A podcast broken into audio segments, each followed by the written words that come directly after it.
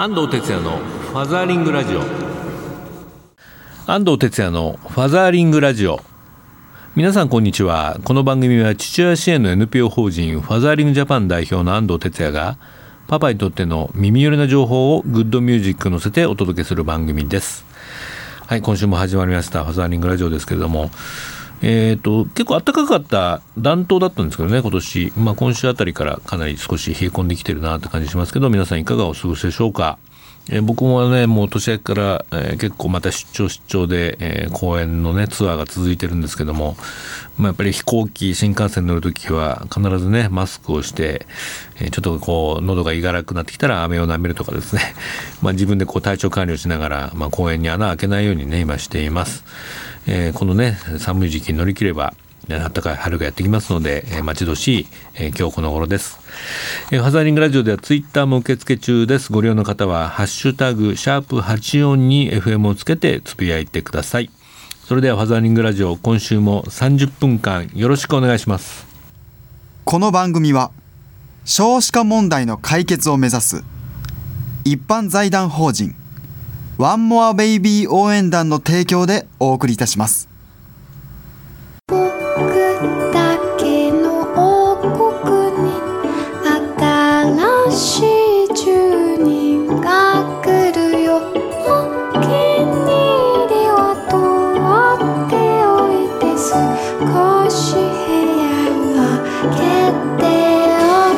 ワンモアベイビー応援団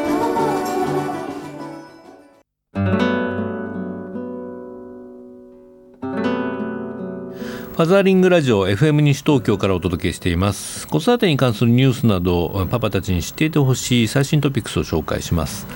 え今日はですねあのイクボスの、えー、リフォーム同盟、まあ、リフォームを業種とする企業さんの同盟が結成されるというニュースがね入ってきました、えー、その仕掛け人でもあるね。かつてあのソーシャルカフェにも出ていただきましたファザージャパン会員で新潟の大堀商会代表の大堀正幸さんにお電話がつながってます。大堀さんこんにちは。はいこんにちは。も。また今年もよろしくお願いします。こちらこそよろしくお願いします、はい、えっ、ー、といよいよイクボスまあいろんな同盟があるんですけどもリフォーム業界も、はい。いよいよね結成ということですけれども、これどんな、ね、どんな狙いを込めて作るんですか？はい、えー、っと、リフォームっていうのは、これから2025年ぐらいまでは市場規模は上がっていくって言われてるんですけども、それに関しては、まあ、あの非常にありがたいことで恵まれてはいるんですけど、やっぱり一番これから今、直近で大変になってきてるのは、やっぱり人材の確保っていうところが非常に厳しくて、建築業界はやっぱりもう、新しく、ね、あの就業していく学生たちのランクの中でも非常にこう、下位なんで、うん。まあ、3K みたいなね、イメージあるんでね、ね。うん、はい、非常に厳しい長時間労働型、うん。はい、不夜城の会社もいっぱいあるみたいな感じで、イメージとらわれてますから、うん、そういった部分を含めて、この業界全体でやっぱり、ちゃんとした雇用環境も作っていかなきゃいけないよねっていうことと、しっかり取り組んでるところも、まあ、うちもリフォームやってますんで、はい、そういった中で、あの安藤さんのエクボス中小企業同盟とかに参加させていただいたりとかっていうことで、はい改善ができた部分も、可能性は非常に高いなと思ってますんで、うん、そうだよね、そういったものを投げかけていきたいなというふうに思ってるんですね、うん、まあ、職人の育成や事業継承って、やっぱり働き方が良くないとね、そうですね。続いていかないもんね、これからってね。そうなんです。やっぱりワークライフバランス、いよいよこう建設業界にも入れたいというのが、そうですね、今回の狙いだよね、はい、特にもう労働集約型と呼ばれて、まあ、人が増えていくと、はい。売り上げが伸びていくっていう産業なんで、はい、もう人が足りないと、対応もできないし、店舗展開もできないし、ということで、非常に今困ってますね。今年はやっぱり私のその今回、リフォーム企業同盟を結成させていただくにあたって、うん、えー、社団法人の日本住宅リフォーム産業協会というところがありまして、ジェルコね、まあ、はい、うん、ジェルコですね、うん、ジェルコっていうのが、結局はまあリフォームの団体の中では、今、三十数年やってますし、うん、会員規模も非常に大きいので、うん、まあ、そこで打って出ましょうということで、うん、今回、企画をちょっとやってみてるんですね。そうですか。まあ、来週1月27、8でね、はい、東京の八重洲で、はい、の全国統一研修っていうのが行われて、まあ、そこで、このイクボス同盟の話も出るんですよね。はい、そうですね、うん、ここで、まあ、あの1時27日の1時から、うん、あの業界等々、まあ、いろんな一般紙も含めてメディアに来てもらって、安藤さんにも出席していただいて、うん。えー、我々この団体とファザーリングジャパンがいろんな意味でこうシナジーを埋めるような業務提携的なものをしながら、記者発表を行って、その後に27日、28日と、そういったイクボスであったり、ワークライフバランスであったりということで、安藤さんには基調講演をしていただきますし、その後イクボス、元祖イクボスの川島さんにも来ていただいて、あのいろんなリフォーム業者が今、想定だと100名弱ぐらいは、なんとか全国から集めようというふうに思ってますので、うん、そういったちょっと盛り上がりをやっていきたいなと思ってますね。ねこう業界誌とか来て、記事にしてくれるといいよね、こういうのね。そうですね、うん、もう業界誌はもう間違いなく来てくれると思うんですけど、やっぱり一般の人にも向けてね、うん、また学生たちにも読んでいただけるような、なんかこう、動きを今後はしていきたいなというふうに思ってますけどね。まあ、来年就活でねこう建設業界目指したいっていう若い人たちも、はい、まあ、こういうニュース聞いたら希望が見えてくるかもしれないね。いや本当ですよね、うん、やっぱり知られていない、まあ、特にでも最近は実はが学生、まあ、この間も横横浜の大はい、大学とかから、うん、やはり今後、ゼネコンに入ったり、うん、建築住宅会社に入ったりする人もいるんだけど、やっぱりもう少し視野を広げて、うん、産業がやっぱり伸びていくリフォーム企業の方にも、紹介したいっていうやっぱり相談も受けたりとかありますね。いいですね、うん、そういったのにやっぱり優位性を持って、しっかりリフォーム企業もしっかり取り組んでるから安心して入ってきてねっていう環境を作りたいなと思いますね。うん、まあそのためにはイクボスがやっぱり必要になってくるわけだよね。そういうことですね。はい、わかりました。はい、まあぜひ僕もねあのこうこのリフォーム同盟の力になれたらなと思いますんで、はい、ね27日は頑張ってやりますので。ぜひロック、はい、ロックしていただきたい、ね、一緒に盛り上げましょう。はい、はい、というわけで今日のインフォメーションコーナーは、えー、設立間近ねイクボスリフォーム同盟の決戦について大堀商会の大堀正幸さんにお話を伺いました。大堀さんどうもありがとうございました。はいありがとうございました。また来週東京で会いましょう。はいよろしくお願いします。はい失礼します。ありがとうございます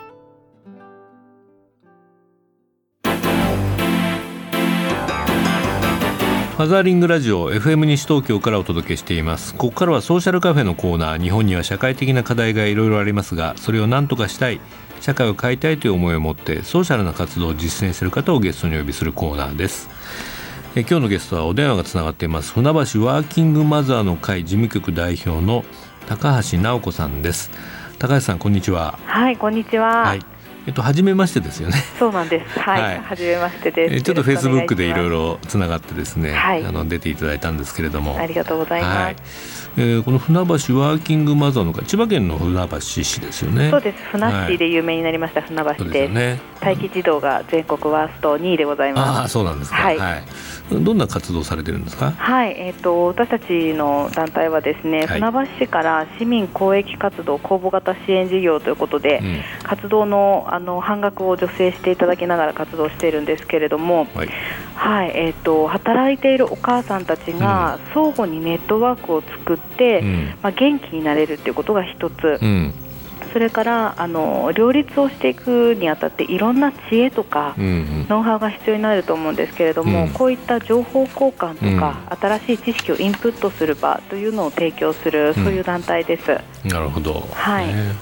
まあ、今、女性活躍の時代ですね。まあ、ファザリングジャパンもね、今、はい、マザーリングって言って、うんはい、まあ、一回あの出産で離職したママたちをね、えー、もう一回こう働く時のやっぱりこういろんなノウハウや情報が必要だということで、はい、あのやってるんですけどもまさにこうその同期したね、はい、活動だと思います。そうですね、はい、高橋さんご自身も今あの働くママなんですよね？そうです。今、うん、えっ、ー、と上の子が4歳で下の子が1歳で、はい、去年の4月に2回目の復職をして、えー、えー、働いております。そうですか。はい、ねうちも3歳差だったんでね。あそうですか。もう10 15年ぐらい前ですけどね、はい、4歳、ね、4歳1歳とかね大変ですよね。いやでも本当に面白い、えー、本当に可愛いですね。そう可愛いんだけどね、はい、やっぱりもう1歳が保育園ねぐずぐずって行きたくないとか結構僕悩まされました。あそうですか。うちあの夫が保育園は送ってくれていて。はい。確か夫はあのハザリジャパンの会員だったと思いますけども。そうなんです。あの、はい、なかなか、えー、あの会合とかには参加できてないんですけれども、うん、いやいやでもね、はい、志は一緒ということで、ね、やっぱりパパが保育園行ってくれるんだ。そうなんです、うん、あの本当に彼ももともと子供が好きっていうのはあったと思うんですけれども、はい、子供ができてから人生観というか、もともとすごく仕事が大好きな人だったんですけど、うん、まあ、今も仕事は大好きなんですが、うん、それと同時に子供がいる人生を最大限に楽しみたいっていう思いがすごく強くなっていて、うん、はい、FJ ど真ん中ですね。そうですね。ただ同時に悩んでもいますね。あの仕事で期待されることと、自分の理想とする働き方生き方ということのこう実現っていうのはすごくやっぱ難しいですよね。そうですね。まあ、僕はそれで15年ぐらい前悩んでですね。はあ、ねジャパンのこうコンセプトを作って仕事も育児も楽しむ生き方っていうのをねそれを掲げて藤井作ったんですけれども。そうですよね、まあ、やっぱり今でもその悩みは多分パパたち同じだしもともとママたちもそれは当たり前にあったわけでね。あそうですね、ワーキングマザーっていう言葉自体も多分ワーキングファザーも当たり前になってきたらねやっぱりこうワーキングペアレンツになっていくわけだから。そうですね、うん。あの、はい、まあ、でも今ねこういう女性活躍の一応こう移行期なので、ええ、こういうワーキングマザーの会ってすごく重要だと思いますね。ありがとうございます。はい。はい、あと高橋さんはあのまあ本業といいますかあの、え、勤めがキャリア教育総合研究所というところにお勤めではい。これはどういうことをやってらっしゃるんですか？あのもともとは専門学校のグループの中にある社団法人なんですけれども、はい、あのえっと専門学校に入って、うん、専門職になっていくプロを育てている学園なんですが、うん、その時ってプロとしての知識技術だけではなくてやっぱ人間性の部分いわゆるキャリア教育の部分っていうのがすごく重要で、うん、むしろあの学校生活ですとか実習ですとか就職でつまずく学生さんっていうのは専門知識よりもそういう人間性の部分でつまずくんですね。なので今私が担当しているのがそういったキャリア教育いわゆる人間性教育の部分をもっと専門学校よりも早い段階から、うん、できればもうあの歩き始めた頃から、うん、えー、何か手を打っていけないかなと。うんいうことで今さまざまな新しい取り組みをさせていただいているんです。はい、うん、こういう働き方というかこういう仕事を担当させていただけるっていうのもやっぱり私自身が子育てをして、うん、いろんな価値観をこう刺激を受けたりですとか、うん、あとこの地域のワーキングマザーの会とかっていうことで、これまで私単なる人事スタッフだったので。はいあのもうごくごく普通のあの働き方しか考えていなかったですし、うん、新規事業を担当するなんて正直思ってもいなかったんですけれども、うん、やっぱりあのソーシャルの活動というか自分の人生での経験がそのままこう仕事にも反映させられる、うん、そういう働き方をこう許容してくれる組織で、あのすごくありがたいなと思いながらやりがいを持って、はい、働かせていただいてます。あの僕も理事やってるあの小力日本のね、えあのこの間代表の川島もそちらでお世話になったみたいですけれども。そうなんです、うん、川島さんにあの講演していただいたのがやっぱりこれからの社会を生き抜いていく力って、はい。あの家庭だけでは育てられないし、学校だけでも育てられないし、うん、じゃあどうしたらいいんだろうっていう時にこういう NPO とか地域の力とかって必要だよねと、うん、でそこにはあんまり子どもたちにお式性のプログラムをこう朝から晩まで詰め込みでさせるっていうよりは子どもの力を信じて、うん、いろんなチャレンジをさせてみよう。その中で失敗をしたり成功したりということで自己肯定感も高めていこう、チームワークも身につけていこうみたいなことが大事だよねっていうお話を川島さんがしてくださったんですよね。はい、で私たちも本当にそういうことっていうのが実は積み重なっていくと世の中で飯が食える大人っていうんですか、うん、あの自分の力で食べていける、うん、国家資格を取ったから食べていけるわけではなくて、はいはい、やっぱりその資格を使って誰かの役に立つ力があるから食べていけるわけですよね、うん、そういう大人になれるあの土台を作っていきたいなと思っていて、実は1月の末からあのグループの言語学校日本語学校に留学している子たちと子どもたちとをこうぐちゃぐちゃっとして、うん、群れて学ぶみたいな、いいですね。はい、異文化交流のプログラムを企画してまして、うん、はい、あのホームビジットっていうのをやるんですけど、うん、子どもたちの家庭に留学生が行っちゃおうと、はい。でそこでいろんな体験を一緒にしてくれたらいいなと思っていて。なるほどね、はい。まあ、時にこうね喧嘩になっちゃったり価値観の違いが出てくるんだけど。でも言葉も通じないし、ね、文化も違うし、そこにはまあ答えはなくてね、はいそうです、ね、その葛藤というかその悩む中でお互いその人間性を出し合いながらね手を取り合ってやっていくっていう方法論を身につけることが僕重要だと思うのでそうですね、うん、今やっぱりね子育て、まあ、僕もやってきましたけどなかなかこう地域で子どもたちが集団でいるってこともなくなってきてるし、うん、まあ、保育園とか行けばいるんだけども、まあ、僕らのこう小さい頃は地域の中にも普通にあったんですよね。そうですよね、そこでいろんなことをお兄ちゃんお姉ちゃんからこう学んだりね、しながらなんか自分で考えてえー、道を探すみたいな感じがあったと思うんですけど。おっしゃる通りだと思います、はい、実は私たち親世代もそういうことをちょっとこう、なんてでしょう、受けられず、享受できずに大人になって子育てをしているので、今のね、自分たちの子供、子育てにこう自信がないというか、本当にこれでたくましい子供を育てられるのかな、偏差値教育であのいい学校入って、いい会社にこう就職したかもしれないけれども、それで本当にこれからの、まあ、いわゆる正解のない時代っていう中で、生きていく子育てってできてるのかなっていうのは。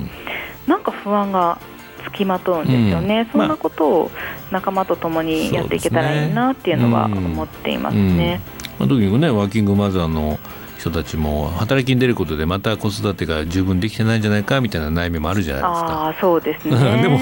でも逆にねそのやっぱり働くお母さんの姿って僕すごく大事だと思うので。そうですね、うんそうそうなんです。母親が働いてることって実はすごい一番のキャリア教育でして、はいね、はい、あの会社で働くっていう意味ではなくて、うん、誰かのため何かのために自分の力をこう最大限使っていくっていう生き方を両親ともに見せるっていうのはすごく大事なことじゃないかなと思ってるんですよね。まあ、我が家も3人いますけどね。やっぱりずっと0歳から保育園ですし、ええ、でも今今18歳になった娘がね小学校4年生の時に将来の夢をね、はい、働くお母さんになりたいって言ったんですよ。あ素晴らしいですね。うもううちの妻それ聞いて泣いてましたよ。奥様もこう生き生きされてたと思うんですよね。そうですね。大変だとは思うけれども、でも笑顔だっただろうし、ねうん、仕事に誇りを持って背中を見せて差し上げられてたんだろうなと思うんですよね。はい、ぜひそういうねあの思いをこのワーキングマザーの会の皆さんにもね持ってほしいなと思いますね。そうですね。そのためにはやっぱり、はい、あの個々で頑張るだけではなくて、うん、ネットワーク化してで特に船橋って、うん、えっと私たちの会の会員さんって半分以上もうほとんど大半の方がこの地出身ではない方なんですよ。新興住宅地で、ね。うん、あの子育てとほぼ同時ぐらいに皆さん移り住んでこられて、うん、子供ができて初めてあれ？自分ってここに全く根っこがないな、うん、誰も知ってる人がいない、はい、どこに行って何をすればいいのかわからないっていうことですごく子育て孤立の子の子育てになりがちなところでこういう会があるといいだろうなっていうことで、ね、はい、今活動しているので、わ、はい、かりました、はい、ね。これからも活動に期待したいと思います。ありがとうございます。ね、ファザリングジャパン、こじから日本でもね、強強調していけたらいいなと思いますので、えー、ぜひぜひ、今後ともよろしくお願いします。はい、というわけで今日のソーシャルカフェゲストは船橋ワーキングマザーの会事務局代表の高橋直子さんに。お電話でお話しいただきました。高橋さんどうもありがとうございました。どうもありがとうございました。パパにもよろしくです。かしこまりました。はい。どうもありがとうございます。はい。失礼いたします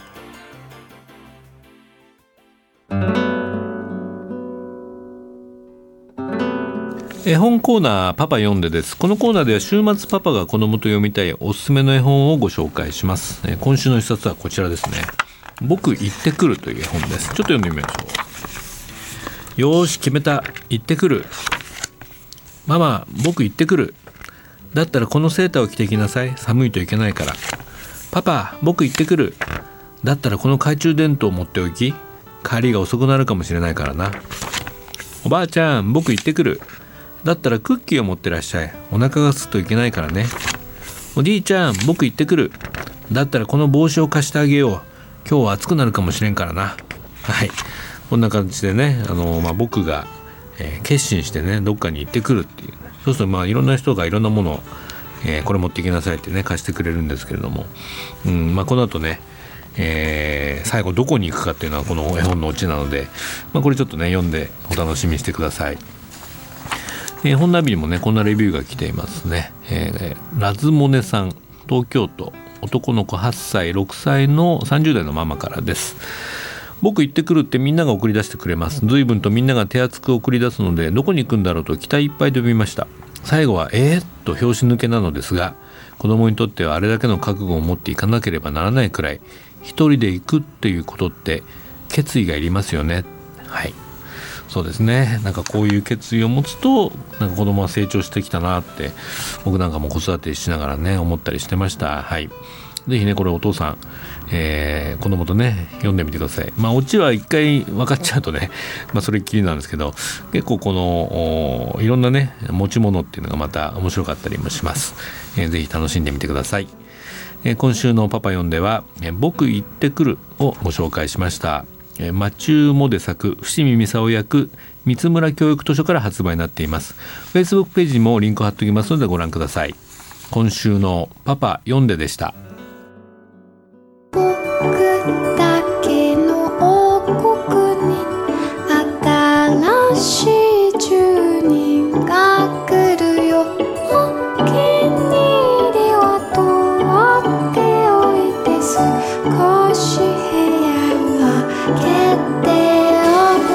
ワンモアベイビー応援団。フ